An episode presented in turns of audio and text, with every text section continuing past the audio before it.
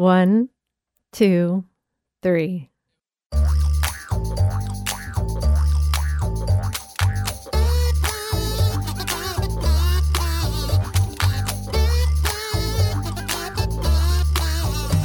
Welcome to Three Song Stories, the show where we explore our guests' past by diving into the songs and the memories that those songs bring them back to. Our guest today is Janine Zeitlin. Janine is an investigative and enterprise journalist for the USA Today Network Florida. She's also written for the New York Times, the Washington Post, Vice, and BBC. Her journalism has received more than 50 state and national awards. Her reporting on Florida farm workers and migrant students during the pandemic was recently honored by the National Association of Healthcare Journalists and the National Education Writers Association. She's also the host of an upcoming podcast called The Last Ride, which investigates the disappearance of two men here in Florida more than a decade ago and recent developments in that case. On to the show. Hey there, Janine. How are you? Hi, good. How are you? Thank you for doing this. Yes. It's nice to actually talk to you in person because I feel like we've worked around each other for years, but I don't know if we've really ever talked at length. So I don't think so. I look forward to this. Yeah. Um, ginger colored pets. Uh huh. What kind of pets? I have a cat, Nala, and uh, she she is like you know orange, and then we have a dog named Cashew, and he's a he's like 17 pounds. He's a mutt. We got him or as a rescue, and he's crazy. He's like a mix of Chihuahua, Pit Bull, Whippet, and um, sometimes they like actually sit and are together. uh, so a dog and a cat. Dog and a cat. I was hoping there was some other kind of animal that ginger colored.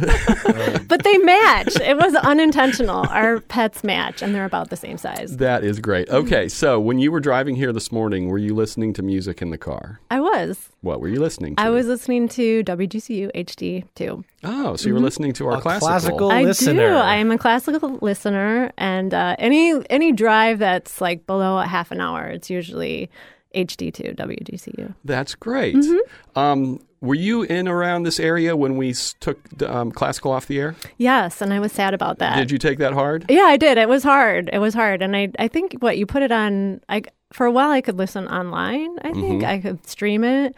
Um, but I liked having it throughout the day, and only when I got my new car did I was I able to get the HD two option. And you were like, so- "Hallelujah!" Yes, I was very happy about that. You knew, you knew who else took it really hard? Who? Roger Williams. Did he? Oh, he took it so hard. He wrote Yeah. letters. um, do you listen to terrestrial radio? Yeah. So not the HD. Um. Yeah. I mean, I listen to you guys. Uh, I listen to WGCU, but I mean, musically. musically not as much. Like I'll turn on like a mix from Spotify or like an or a podcast that's not music. Usually, if I'm in the car for longer. We'll get to podcasts later. Okay. Uh, so where'd you grow up? I grew up in Ottawa, Illinois, which is south of Chicago. Do you know Is it, Ottawa? is it Canadian?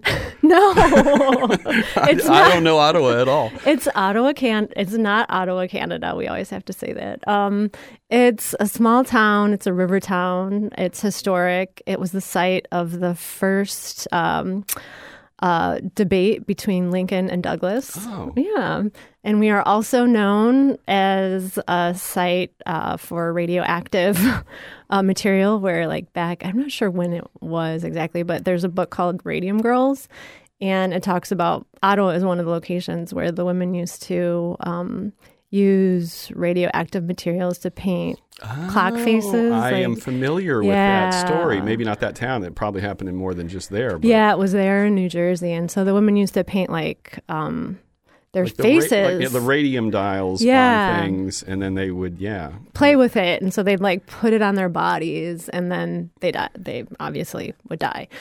So Pre OSHA. pre OSHA, yeah, yeah. But now there's a statue. There's like a statue in our town, kind of dedicated to the Radium Girls. Hmm. Um, what was the musical background of your childhood there? So mostly, I would say church and Suzuki strings. I played violin. Oh, as a, starting young. starting very young. I was um, our house was small, and my mom wanted us to learn an instrument. So violin was an option, and I started on a Cracker Jack box when I was like four, and um, my brother too. So I played on and off up until about high school. So I wasn't particularly good, but I enjoyed it. What made you decide to stop? I think I was just so busy with like high school stuff. Um, and then I also played clarinet and it wasn't, it wasn't, it wasn't cool. And at that time, and I think I was a little bit, you know, I was a little bit in that stage where I wanted to be cool. But then I picked it back up again my senior year and like took a couple classes when I was in college. And I actually, my husband just, um, bought me a violin for Christmas. Have you busted it out yet? I did, yeah. We, I played Twinkle Twinkle Little Star, like with my daughter who's learning the trombone. So like it was pretty magical to feel that muscle memory because honestly, it had been you know more than twenty years since I had a violin up to my shoulder, and so I've been like I've been able to like remember some of the songs and. So, what was uh, what were you being exposed to musically in terms of like you know what were your parents playing? What were you hearing around you? What were the bands that you were being influenced by? so um, I would say, I mean, church. hon- Honestly, that's like hymns. um, my mom was a big singer in church choir, and my my grandmother was had a beautiful voice as well. She was a soprano. So when we we'd go to church every Sunday, and we went to Lutheran church, and um, they were like probably the loudest singers in the church, and Were you a singer too? um, I, I, I did sing in the children's choir, and then I was part of the community like children's choir for a while, the Friendly City Sound, Friendly City Sounds. Friendly City Sounds, Friendly City. So that was Ottawa, that is known as the Friendly City too, along with. Is it friendly? It is friendly, Super friendly? Yeah, it's friendly. I love to go back there. I love to go back there. So what about like music of the time? Were you? It sounds like so far you've you've you've you haven't brushed up against like you know rock and roll or country or popular music. Yeah, uh, my dad was really into CCR. He's still really into CCR. So he had a bunch of old vinyl albums that we'd play periodically. And we listened to the oldies uh, station. The oldies station was in, I'm not sure why, but it was based in like a holiday inn in our town. So we'd like visit the oldies station, and I actually recorded a uh, a commercial for them at one point. Like, I found kind of it. it was i think they just wanted a young voice like on the oldie station. It was just like i found it because it was in a holiday inn or you know some kind of chain hotel. Yeah um oldies 96.5 or whatever it was. I don't remember the call. Um but yeah so and then i did like I, popular music as a kid. I really loved the soundtrack to annie. And i think the first uh like piece of music I bought my myself was the um, single like "Hey Mickey, You're So Fine" by Toni Basil. Yeah, yeah, yeah. So I had that memorized, and I would, you know, my friends and I would just like dance to it. And but do you remember Ricki Lake using that as a promo song? No, Nor do I. no, I don't, Mike. I don't imagine you watched a lot of Ricki Lake. I've heard the name. I know she was on TV. Yeah, I mean, it wrote itself, right? Hey, Ricky, you're so, You're so fine. fine. right? I Yeah, didn't like, know they just that. used it. Yeah. I'm just that's so funny. um, so uh, so that was the first. What would- would her be the first musician that you were intrigued by? Yeah, yeah. But I listened to, you know, honestly, like I played it for my kids because sometimes when you have music that like meant something to you a long time ago, I'll play it for my kids just to see their reaction. And they were like totally uninterested. but uh, it was just so fun. And I think the, it the video was so fun. And yeah, and I could, you could sing along to it too. I, I like that aspect of it. Were your parents cool with that kind of music? Yeah, definitely. Okay. Definitely. That, the church draws a line sometimes. Yeah, yeah, they were they were fine. It wasn't like um, they weren't conservative. We weren't conservative family. It was just uh, You were Lutherans. yeah, yeah. Well, we'll just leave that there. Okay. Uh, let's get to your let's get to your first song. so should I should I introduce it? Um, well, you can. Okay. Or you know, how would you like to proceed? I don't know. Okay, so these this song the lyrics were important to me. So maybe we listen to it first. Okay. Okay. All right. This is Janine Zeitlin's first song here on Three Song Stories. This is "Conversation Piece" by David Bowie off his 1969 album Space Oddity. and I can't see the water. Whew, that's that that's so so weird. Like it's so weird to have. It's almost like surreal to hear. That song is so transportative to me that it's so strange to hear it in a studio now. But it takes me to. So I grew up on the back of a cornfield and uh, on a lane. So if I wanted to walk anywhere, you had to walk on the road around cornfields. So I would put it on my Discman. It was like my senior year of high school when I was thinking about leaving home and heading to college. And um, so it takes me to that time period when I was just walking a lot because I had a lot of anxiety about leaving and like also wanted to kind of resolve things too and figuring out who I was as well. It was a time period when I was figuring out who I was and where I wanted to go. Um, and I connected with the lyrics. Um, he talks about, you know, walking. so that's the start. But also, you know, I'm I'm a thinker, not a talker, and just not being able to express himself verbally. And you know, I I felt like that was who I was at that time too, and I still struggle with that. I'm at my core, I'm an introverted person, so it takes effort for me to be extroverted or even to express myself. But be, I was able to express myself through writing, and I learned that pretty early on. So I, my grandmother, my nana gave me journals, and I'd write in journals, and I'd write essays, and you know, David Bowie talks about essays lying scattered mm-hmm. on the floor with nothing that just so, serve their purpose just by being there. And that's kind of how it was for me too. Like I didn't want my writing to be seen. But then I also discovered that like I was also a pretty good writer. So I was the yearbook editor and I became a teen columnist for the the local newspaper as well. And Does I felt column have a name? Um, it was just teen, like teen columnist, oh, okay. and then it would be like my name, like my name, you know. So I was one one of a panel of teen columnists in the the Daily Times in Ottawa. And um, I felt like that was a way for people to know me when I couldn't really, I didn't really feel like people knew me otherwise, you know, at least aside from my close friends and close teachers and family. So if you were listening on your Discman, was this, you were listening to Space Oddity? Or was it? Yeah. Were, were, we at a point where we could make mixed CDs yet? No, we were. List- I was listening to Space Oddity. Uh huh. So Space Oddity also like has a song, Janine, on it that's spelled the same way.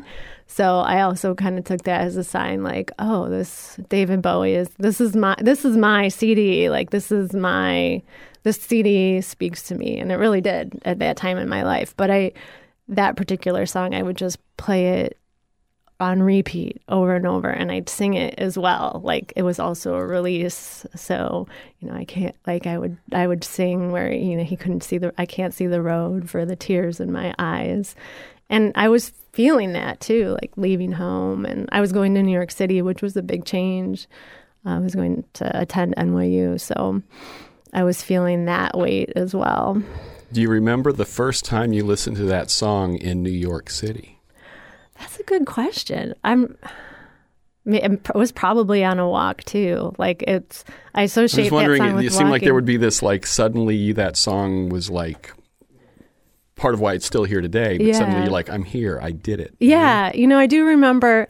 I don't remember here like listening to that song in particular, but while I was walking, but I do remember like walking in New York City and seeing like the glitter kind of on the sidewalks that sometimes you see in cities and it was like oh like this is magical. It was you know it, that song kind of helped me get there and then i was listening to different less maybe less sad music right less pensive music yeah. um, was new york city the goal all along or did you wind up going there because you got a scholarship or whatever well did you dream of the big apple I love I loved cities. I loved Chicago. Like I love just being honestly, I think I kind of liked the well, I like the energy of a city, but I also like the anonymity of a city, being in a small town where you feel like people know everything. Mm. And my parents were both teachers in the town too, so like everybody like, oh, Mrs. Zeitlin or Mr. Zeitlin, and have things to say, and you know. So it was kind of I was always intrigued by the anonymity of a city as well. So, like counterintuitively, you can be more of an introvert in a city Right. because you can. No one really knows or cares. You're right. You can just disappear, and ma- that's a very good. That's a very good observation, Richard. So you went to NYU I went to NYU. Mhm. and you pursued writing, journalism, Yeah, creative yeah. writing. What kind of paint, paint that picture? Um, it was it was journalism, and I should answer your question a little more completely too. My grandparents both went to NYU. They were Oh, raised Gotcha. in So you had a kind of a yeah, so they were kind of they were into it as well. So my nana and my grandpa, and they were New Yorkers, so they were like they they loved New York, and I think they passed that when I started thinking about like NYU because I got a brochure in the mail, and I was like, this looks exciting, and I had we had visited as well, and I had kept a little like rubber eraser of the Statue of Liberty for some reason that I got as a souvenir, and I kept it in my um like near my bed, so it kind of just implanted in me. so journalism. Journalism. Um, I was a good writer, and I like I was a curious person, and it just seemed like a natural fit. I wanted to also make change in the world, and that seemed like the best option. I was thinking about social work, but then that also seemed a little too hard, so I chose journalism. Did you make it through in the proper amount of time? I did because NYU is very expensive, so there was no question. I worked way too hard in college. Like looking back on it now, I was like, oh my gosh, like I can just, I should have just relaxed a little bit. But yeah, Did you have any paying gigs for your writing while you were in college, or do you remember your first paying gig? yeah. I I wrote for the the school newspaper a little bit, and they gave you like a small a small amount um, of money, and then I was paying. I mean, I had internships, so they were non-paying. I worked for like an art, art and auction, which was an art magazine, and then I was an intern at the New York Daily News, which was really fun too. Uh, musical memories associated with your time in college in New York. Um, ska, ska, I would say. Like, I have I, one of my best concert memories is I. One of my close friends is really into death metal, John uh, John Neeson, and who he might be good to have on the show, but he's in New York. Um, so he's really into death metal, but I'm not really into death metal. But we had like a crossover band that we both liked, Mephiskapheles.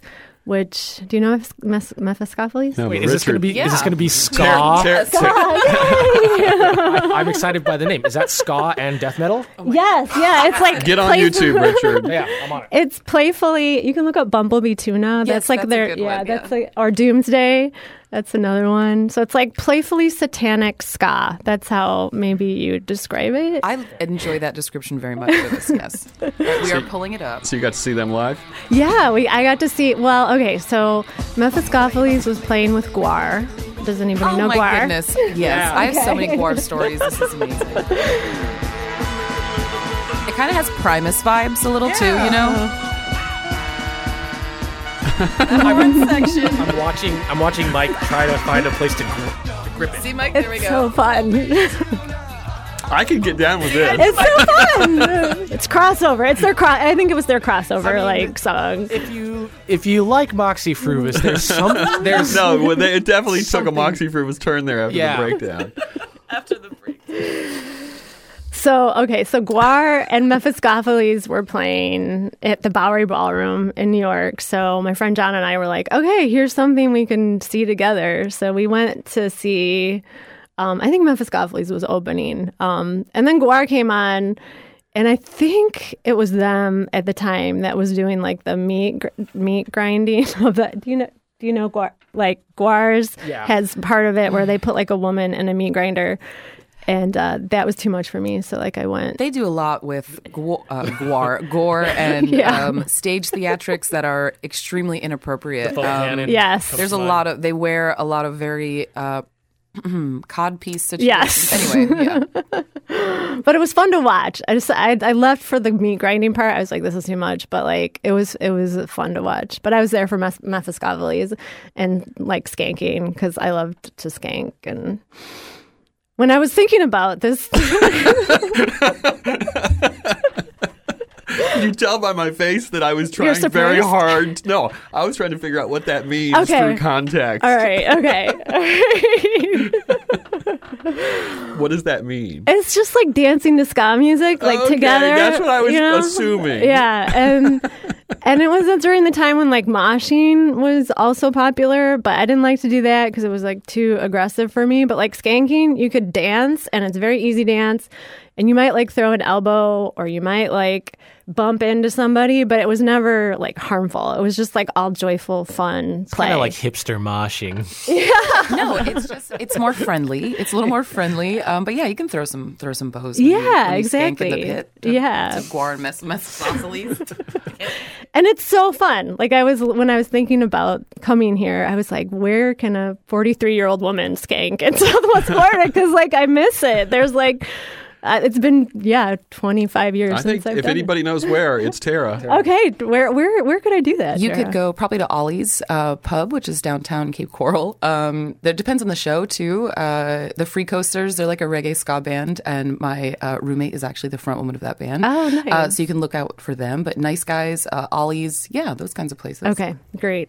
Get that get get, get our skank on. I know. I would love to do that. the closest I get to it is like water aerobics now. So that's the closest I get to that feeling. I think we just have a new generic promo. um, uh, I'm trying to decide which way to go. Sorry, I next. totally detoured. No, that's great. That's what we're here for. Um, do you still listen to that kind of music today? No, not really. But like when I was thinking about it, this, you know, sometimes I'll turn it on, like, especially when like we're at home or playing at the pool or something. It's just fun to like listen to it with my kids. What's your husband think of it? Oh, he likes it. Yeah. Yeah. Do you guys have uh, musical tastes that diverge at all, or are they aligned? Yeah, we both like like bossa nova, um, and he likes French pop. Like he'll put put in like and French pop videos are just so fun to watch. And um, there's a uh, like a current artist who Jain, who she's a really good French pop artist right now that we like, and the girls like. Okay, well, we will get back to your arc into a career in journalism, Okay. but we're going to do your second song Okay. now, which is the Revolution Rock. Yes. Would you like to tell a story? Sure, yeah. So this this song I associate with like the per- first kind of perfect day in my memory of uh, as an adult, like the like when when you have like a day like that and you're like, wow, this day everything went well, and it just has kind of like a glisten to it. So this is a song that I associate with with um, that kind of feeling and that first time I remember feeling that as an adult. So I studied abroad in my junior year in Buenos Aires, Argentina, and we lived across the street from a bar named Salo, and there was a um, a bartender there who was just really beautiful. We all had crushes on him. His name was Olivier, and he, I think he was like friend. He was like French Argentine, and had hazel eyes. And we just spent a lot of time. we spent a lot of time there, um, but none of us like wanted. You know, we were just. He was kind of just an object of affection. Of affection, you know, and um, so it was kind of like a perfect bar too, because it was like right across the street and kind of really safe for young women to be drinking and you know going to your apartment. And um, so one day he invited us, like finally after just hanging out there for a long time, to come to his house and his apartment and do like una parrilla, which is like an Argentine barbecue. You put it on a grate and a lot of that's very common in Argentina on Sundays. And you know, you eat all kinds of meat and different parts of. It's the first time I had blood sausage, and so his roommates and did that for us, and um, we watched soccer and drank lots of wet red wine. And then they're like, "Hey, Los Fabulosos are giving a concert. Like, do you guys want to go?" And it was free, and so we're like, "Sure." And uh, so we went down, and it was just this like first the concept of a free concert like los fabulosos are like very big um, rock stars in argentina and so um, the fact that they would even give a free concert was kind of amazing for their fans. And uh, they played the song and the crowd just went crazy and everyone was just joyful and and, and dancing and like it, also some of the lyrics are like everything's going to be okay like dance until you drop. And it was a really powerful feeling to feel that sense of belonging in a foreign country. I just felt like i kind of blended into the crowd and everyone was just joyful you know as as the song and other songs played as well and i was starting to understand the song the lyrics too a little bit that's where i started to become fluent in spanish Were you familiar with the band before this moment? no This is like your introduction. yeah this was my introduction to them and i really like them i think they've like collaborated with david byrne or something like that but Huh. Well, let's listen to it. Okay. Imagining you in that moment. Uh, so it's Revolution Rock, Uh-huh. and the band is called Los Fabulosos Cadillacs. Cadillacs. Uh-huh. Released in 1988 on their album. Ritmo mundial Thank you for doing that. this is Janine Zeitlin's second song on this episode of Three Song Stories. It's just kind of joyful. Like everything's gonna be okay. Everything's gonna be all right. Like yama, like yama, like your your old lady, like call your old man. Like you know, it's just a lot of like fun. What was the last time you listened to it?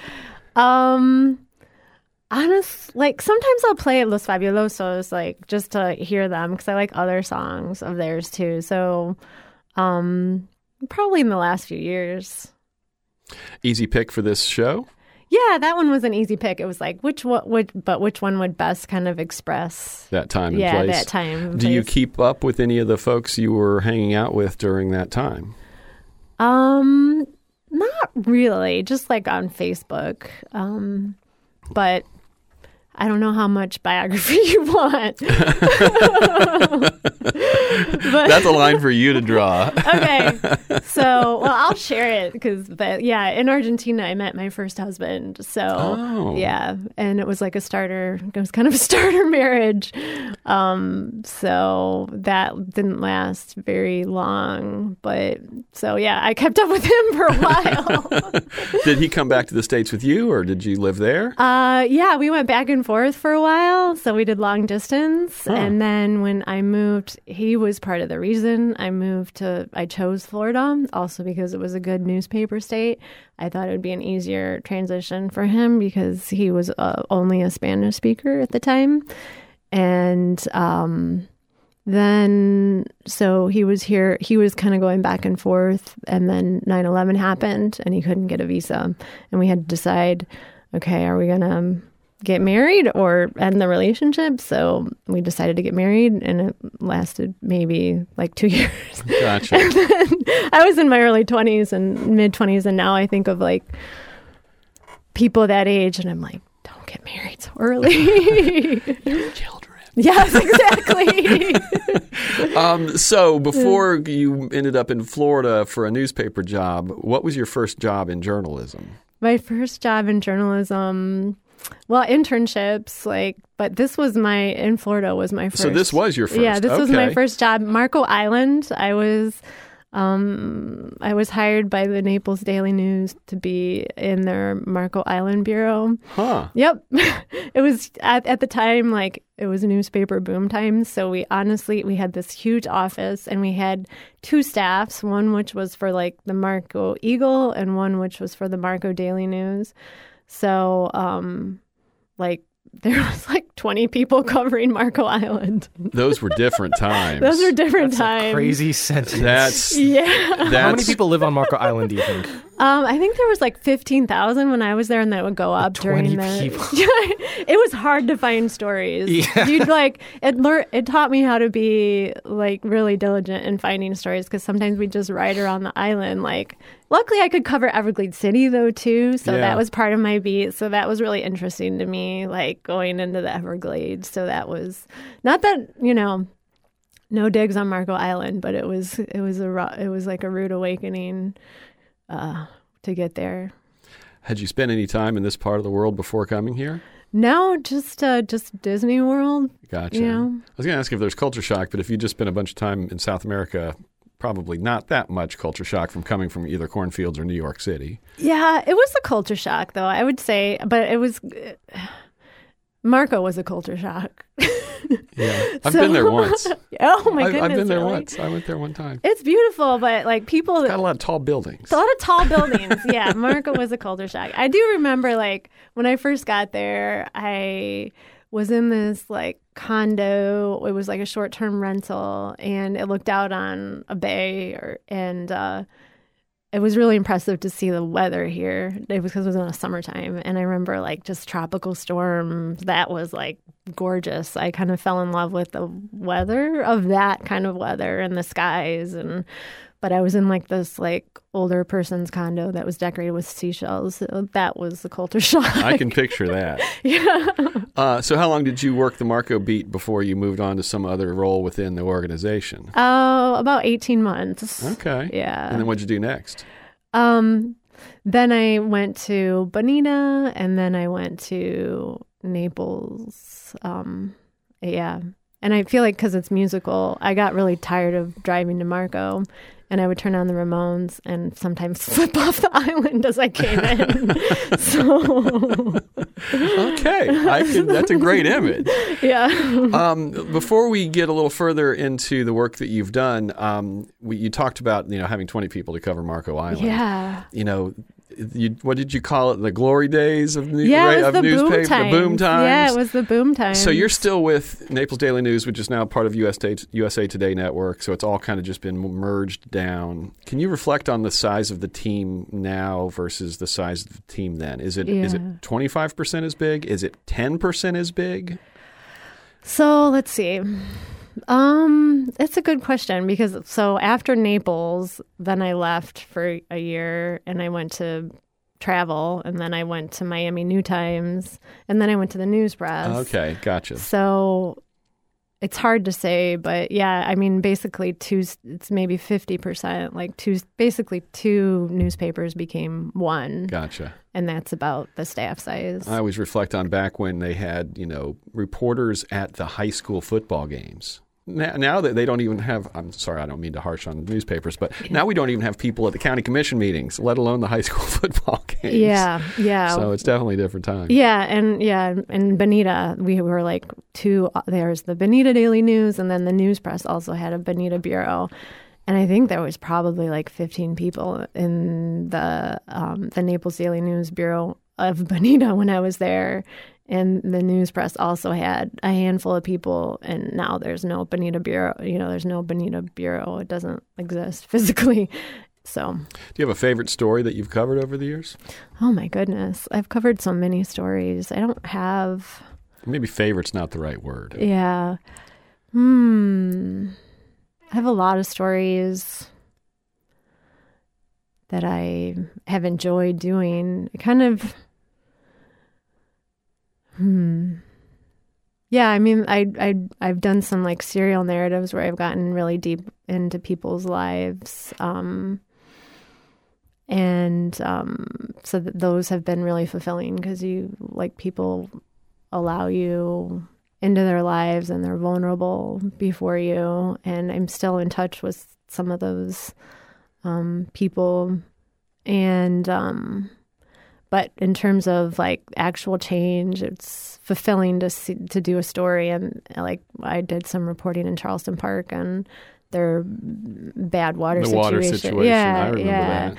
And a bunch of people got together after that reporting and um, put together like a coalition to bring reverse osmosis systems into the community. So that was that was super. Like as a journalist, that's a moment when you're like, oh, you know, it really makes you feel good about the work that you're doing. Um, have you done any work covering the skunk ape? Yes. I, I knew the answer to that question. that was a fun story. oh my gosh, that was so fun. Tell our listeners the nexus between skunk apes and uncooked lima beans.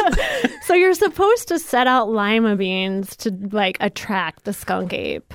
So, you know, if you want to attract the skunk ape, you can create little piles, get some lima beans, and maybe the skunk ape will appear. Dave Shealy is also one of my favorite Southwest Florida characters. I don't know if you've ever interviewed him. I've not interviewed him. I would love to. I did in the uh, in the late '90s, early 2000s. I ran a bar downtown called Liquid Cafe, and he would come through there. So I kind of knew him socially Mm-hmm. during a very wild time in the world for me. Yeah, yeah.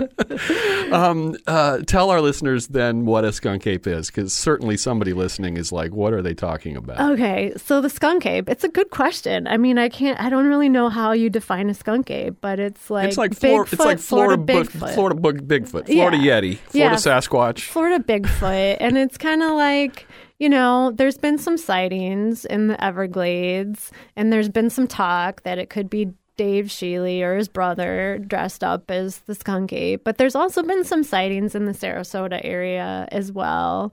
And when I spent some time with at Dave Shealy's place, like he let us camp on his grounds. Like he also said, and I'm not sure, like the exact historical accuracy of his statements, but like that it there is some lore and the that maybe there It goes deeper back than deeper, him, right? Right. Back than him that um, maybe the skunk ape exists.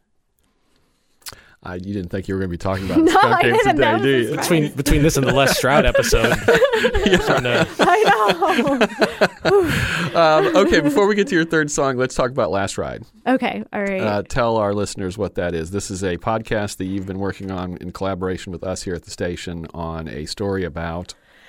It is about two men who vanished um, in 2003 and 2004, three months apart after that they were last, um, they were both last seen with the same sheriff's deputy, and they've never been seen again.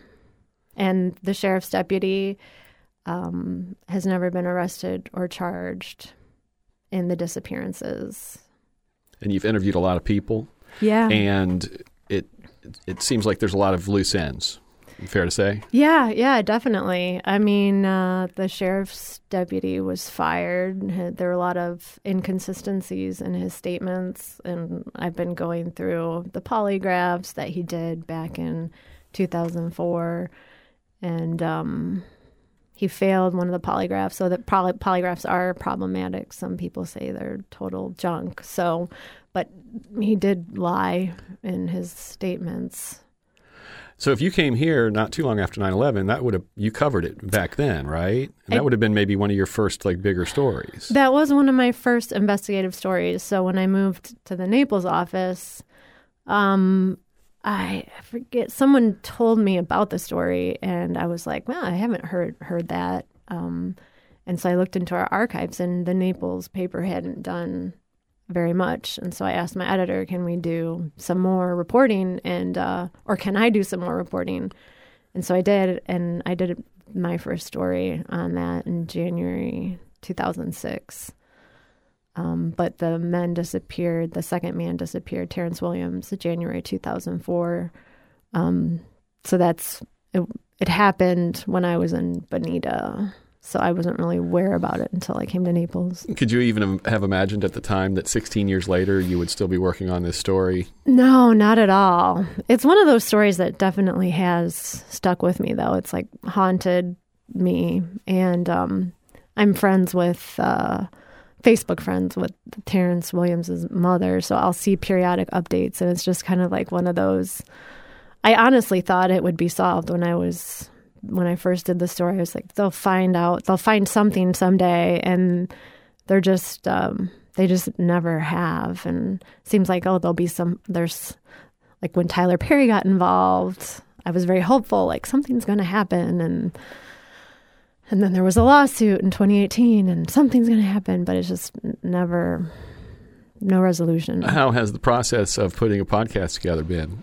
Painful It's A lot of, lot of, it's a, it's a can with a lot of worms in It it. is. It is. It is. It's painful but fulfilling. Like I've, it's um, it's the deepest story you know that I've done because it feels like I'm writing a book at this point.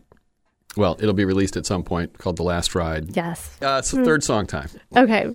You, we can play that one first. We can play that one first. I'm going to let you say it. Okay. Um, so this is Les Négresses Vertes. by Um, that's the song. Sorry, I'll say the song first then. Voilà la été and Les Négresses Vertes. and it's off their 1988 album Mla? Your guess is good as mine. M L A H.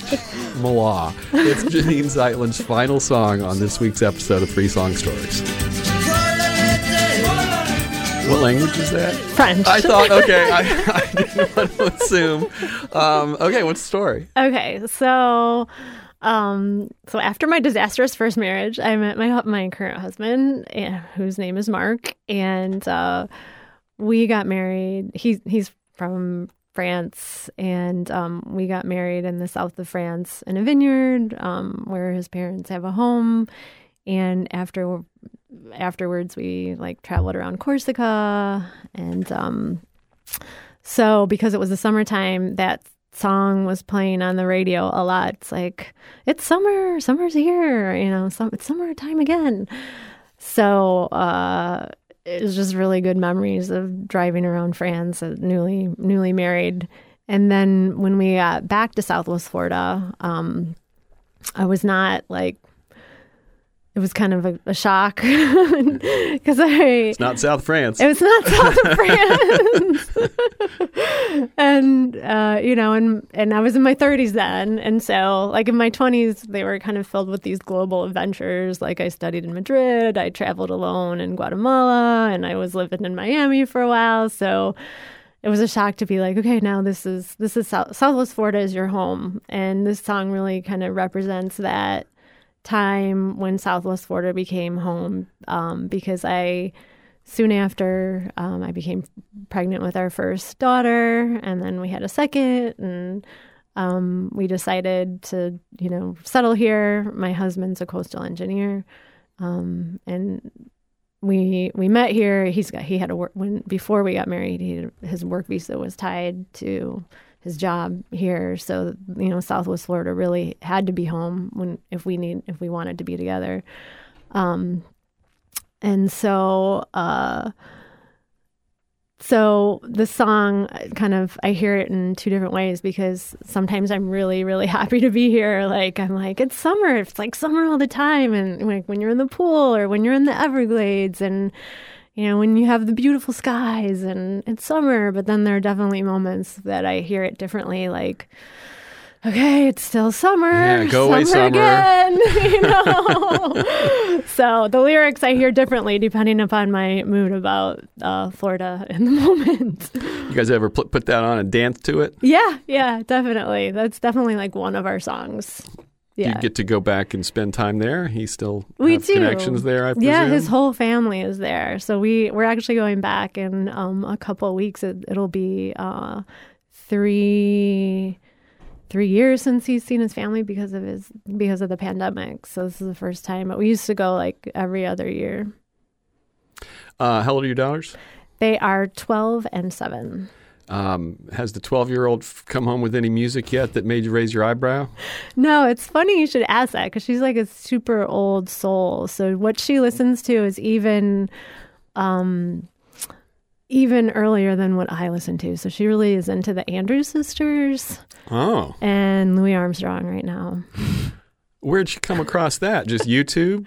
Yeah, just just. Spotify? Just, Yeah, yeah. I think I forget how Andrews sisters, how she came across the Andrews sisters, but through the band, I think she's gotten into jazz. And Ah, so, so, she playing middle school band? yeah, she plays in middle Where? school band at Three Oaks Okay. Middle. Trombone Shorty. That's not one she has like introduced me to. She's a trombone player? Trombone player. My daughter Mhm. played trombone for three years in Oh, middle school. nice, Yeah. nice. I like. It's amazing that she's she's doing it. It's like a it's a big instrument to carry around, but Has the younger one uh, developed any musical sensibilities yet? Not yet. Like she she cut she likes like the French pop that my husband will put on, like Jain. They they all like Jain, and she likes.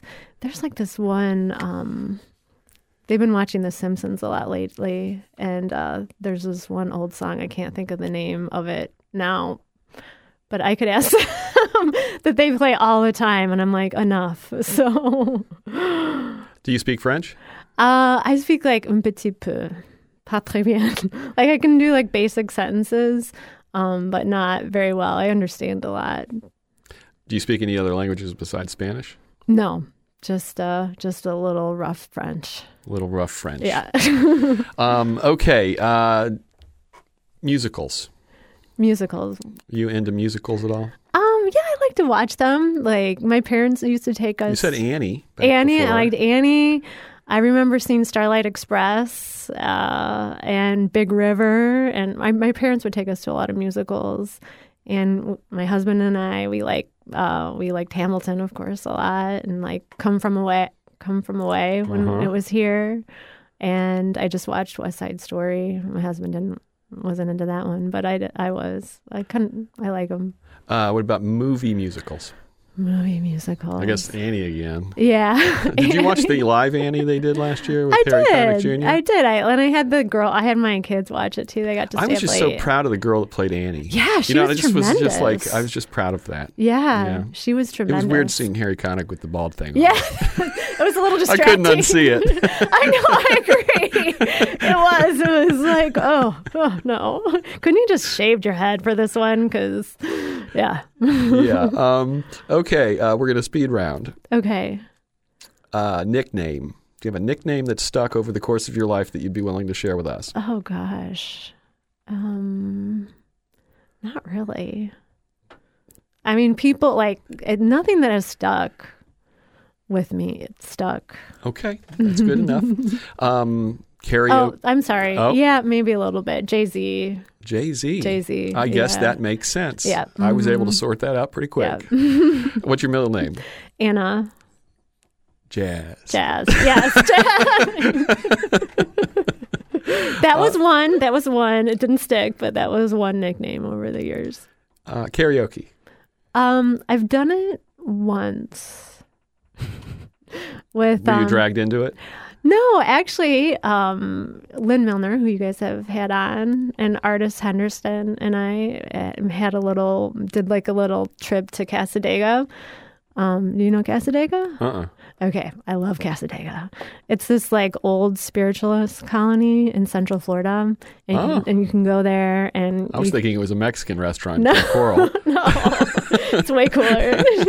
no, no, yeah, I love Mexican restaurants too, but Cassadaga is pretty magical. So it's a what is how It's in- characterize it? it's in Volusia. a mystical col- what it's did you call it? A spiritualist. spiritualist. Yeah, spiritualist co- uh, colony. Like I think it was like the. And they do Correct me if I'm karaoke wrong. there. Well, so we were there for the spiritualism and, and like psychic readings, just because we. It's the psychic capital of the world.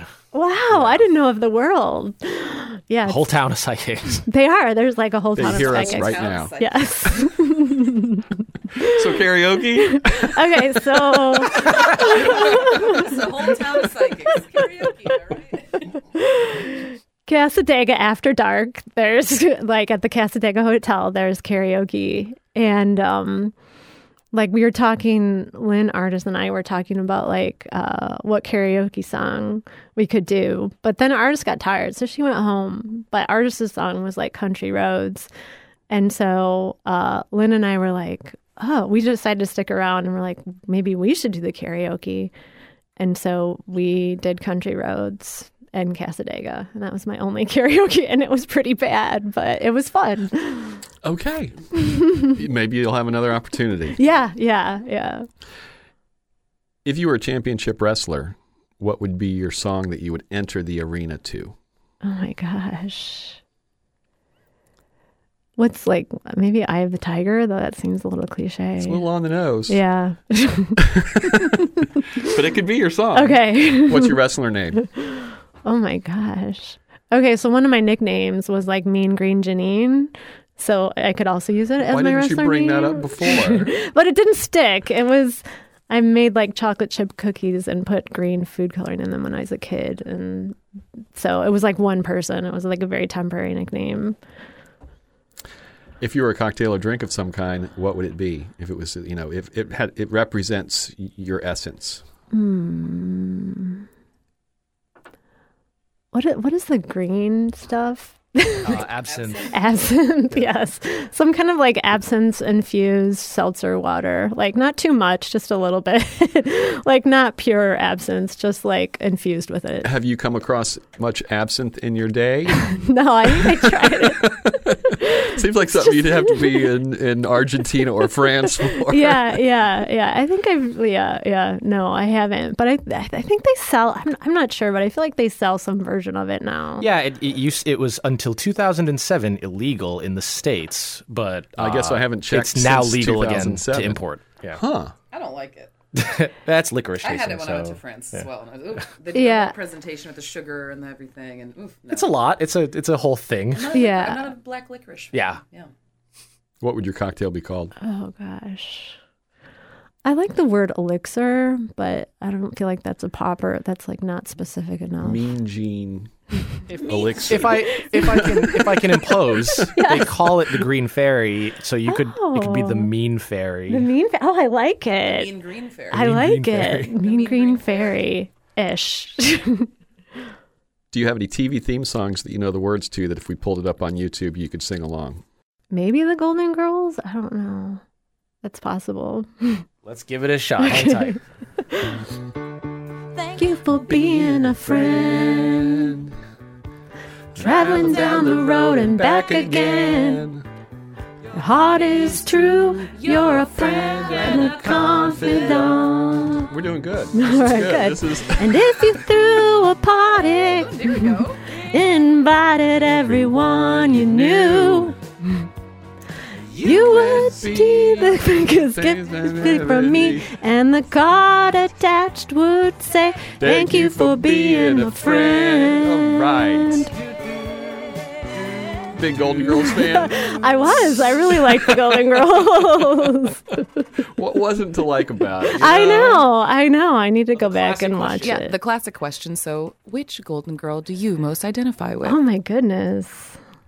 I don't feel like I identify. I don't think that's a bad thing. Yeah, You know, with any of them. Who are you, Richard?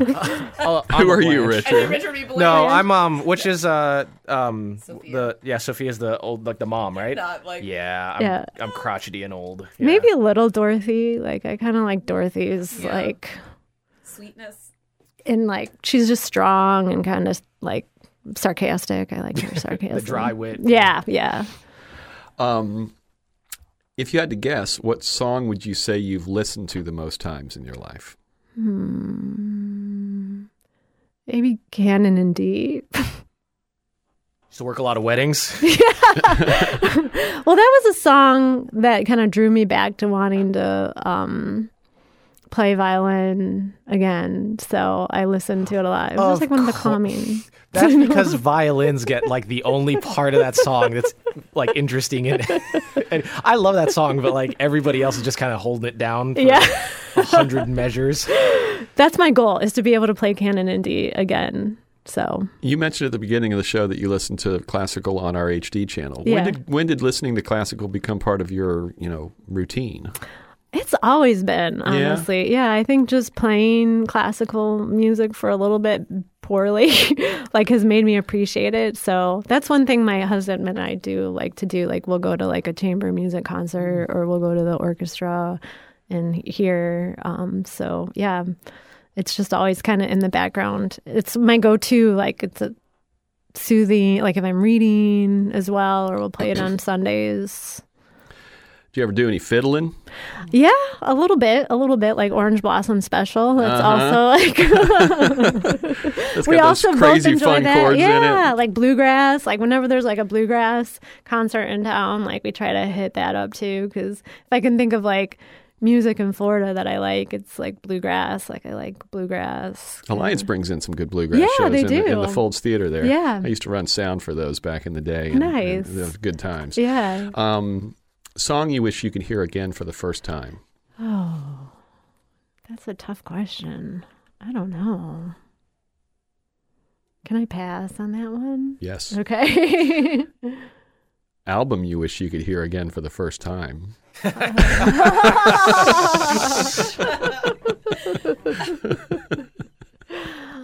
I mean, yeah, I think maybe maybe I'd go back to Space Oddity since it was kind of a formative. It was like the first album I really connected with. Do you have a favorite song? No. If you could broadcast a song into the head of every person on the planet simultaneously, which song would you provide to them? Oh my gosh, these are really hard questions. I don't know. It would be some song that would make everyone a little more kind and peaceful, but I'm not sure what that song would be. Best album of all time, in your opinion? Mm. Uh, again, I think I, I'm like I'm not a musical nerd enough to have like favorites and best. Like my cha- like my musical tastes change so frequently. Um, yeah. Fair enough. Okay. You're pretty bad at the speed round. I am. I am. I could have prepared more if I had the questions. no, that's okay. The speed round is not very speedy in my. That's not how it works. Um, uh, do you have a fourth song that almost made it uh, onto the show that you had to cut? And if so, do you have like a real short version of the story? Um. Uh, yeah, there was another one like the. It's um. They said it's um by who is it by? They said it's by Edith, Piaf, but I don't think it, it is. Um, je ne peux pas. It's like je ne peux pas travailler. It's like I can't work. I can't sleep. I'm just gonna smoke. it might require some googling. What's the story? um, I just like.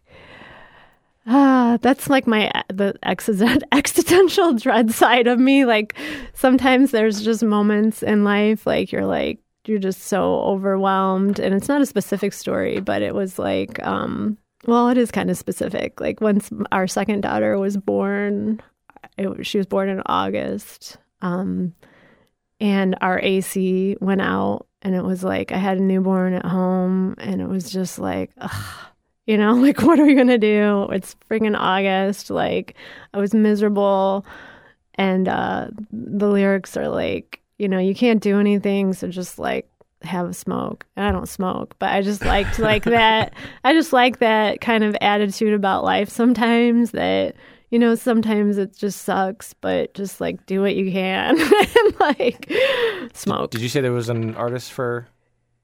Was there a name that you had to go with that? it's um Just googling the lyrics. rough. like je ne. It's like um. Je fume, maybe je fume. Oh, I'm I'm gonna be. Let's see. gonna Let- try to Google in French. Okay, but it's like uh, what's the what is the um, it's like an American band though that's kind of co-opted it, but they say it's by Edith Piaf, but it maybe isn't by Edith Piaf. Like I looked up the historical background of it, um, and I can't think of their names right now. Could the song be called Jefum? It could be the N like sometimes the NPR um there's like an NPR guy who sometimes Ari Shapiro sometimes Pink Martini? Yes, Pink Martini. Ari Shapiro plays with Pink Martini sometimes, sometimes. he guests yeah, guests with them. Yes. Ooh. That's nice. So this reminds you of being miserable after the birth of your daughter. And just being like overwhelmed. But just but it's a good song when you're having a day and you're just like like I can't do anything. It's like I can't work. I can't eat. I just want to forget. Then I just smoke. like I just love that aspect of it because it's so cheerful. Because you're just like, it's really kind of a song about depression uh, too, you know. But it's just, it's. I like it because it's not depressed. Um, okay, uh, what would your 14 year old self think of you today? Maybe like a little surprised, but I was always, yeah, maybe. I don't know. Would she be surprised at as much traveling as you've done? No, because I I gl- I wanted dream. to travel. Yeah, Yeah, yeah. when I was a kid, I remember like a missionary came to speak to our church, and I was like, I want to be a missionary. And then I realized what missionaries did like later in life, and I was like, I don't think I want to be a missionary. But then I thought about being like, uh, maybe I want to be a foreign correspondent. But then I'm also like, I kind of like the comforts of life of and not getting shot at, you know. So You can only stay in a hostel so many times. right, right. Like I've got, yeah, I've gotten used to having nice beds and stuff. So Uh, okay, you've done it. It is time for you to recommend your three people. okay, um, so it can be people who aren't local. It can be anybody. Okay. So John Neeson, he's my he's like a super he was my Mephiskapheles concert mate. Right. Or who you skanked with. Who I skanked with and we're still friends and he's like a huge music death metal, so he'd bring a lot of interesting music. And is he music still to in the New table. York? Or- He's still in New York. Okay. Uh-huh. We have studio connection there. Oh, nice. And I think he'd be up for it too because he would loves to talk about music. He would have like all, on your speed round, he'd know everything. Um, Liz Keller, she's locally. Uh, she's a friend who I first met. Um, we were competitors when Marco had two bureaus. Fighting over the dirt on Marco. yes, exactly. and we're still friends. Is she still doing journalism? Um, she doesn't, but she's a writer. But she is. Um, I think it's okay to mention she's in the process of opening a bookstore. Oh, awesome. Yeah, independent. Awesome. Hopefully, in The world needs more of Yeah, those. exactly, exactly. And what's the last? You've probably gotten. I'm not sure if Artis Henderson would do it, but have um, but she would be. She hasn't one. done it. Yeah, has you she? can ask her. Yeah. She'd be good too. Um, and my neighbor, she's a ping, like a professional ping pong coach. Her name is Purvi. I don't know her last name, but the fact that she's a professional ping We pong coach. We don't allow four recommendations Okay, unless sorry. the fourth one is a professional ping pong coach. well, that's the one I didn't know her last name. I didn't know her last name, so then I was like, I don't know if she officially counts. So, but yeah, she's fascinating. You get four. Okay. Okay, you did it. Do you have any final thoughts? I don't think so. Yeah, thanks for. Oh, I did remember my favorite story uh, that I've done as a journalist. Um, for Gulf Shore Life, once uh, I got an assignment to channel the voice of a stuffed crocodile at the Everglades Wonder Gardens. So my assignment was to write from this perspective of Old Joe. So I got to like take on a voice of. I kind of developed like a Like Florida taxidermy cracker. crocodile. Yeah, a Oh, at first I thought we were talking about like a plush animal. no, no, it was a like it's there's a legendary. There was a legend. I think it was a crocodile and not an alligator. I, I'm not sure exactly, but he his he's in Everglades Wonder Gardens now, and his name is Old Joe. He's taxidermy. familiar. Okay. and so my editor, um, David Sendler, at the time, uh, he said, Can you write a story of the Everglades Wonder Gardens from the perspective of this taxidermied um, old Joe? And I was like, Okay. but it was so much fun. so I developed my own voice for the dead crocodile. Awesome. Yeah. Well, thank you for doing this. Yeah. Thank you. Thanks for having me. It was fun. We make three song stories at the studios of WGCU Public Media on the campus of Florida Gulf Coast University in Fort Myers, Florida.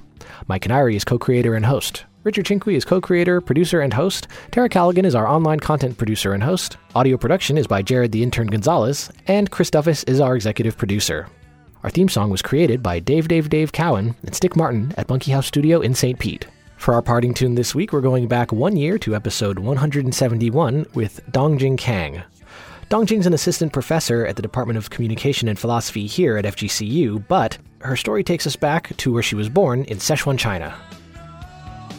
getting up at 6.30 and going back to the dorm at 9.30 very set schedule my times of sneaking out to shop these illegally imported CDs Yeah. and uh, wandering around the bars were basically during the weekend one of these nights i just uh, climbed over the fence again and uh, jumped out uh, took a two hour long bus ride to the city center under the bridge there was a group of vendors riding bikes at the time um, the one of the vendors told me, "Oh, these are not legal CDs." They had another term to describe. This is a hidden market, black market here. Um, one of these nights, I've just found this cool cover. A naked baby swimming to grab that a dollar bill. Yeah. It was a dollar Yeah. bill, a ten dollar bill. I don't even remember, but it's like facing a baby with a one dollar bill. That was a really good art, and I said, okay. I took a look. Okay, it's Nirvana's. Oh, Nevermind. Oh, Nevermind. That sounds cool. I grab it. But uh, another kid, he grabbed it too. He said, I want that to the vendor. So I basically stare at him really hard. he just walked away. Yeah. And okay, that's mine. Keep listening.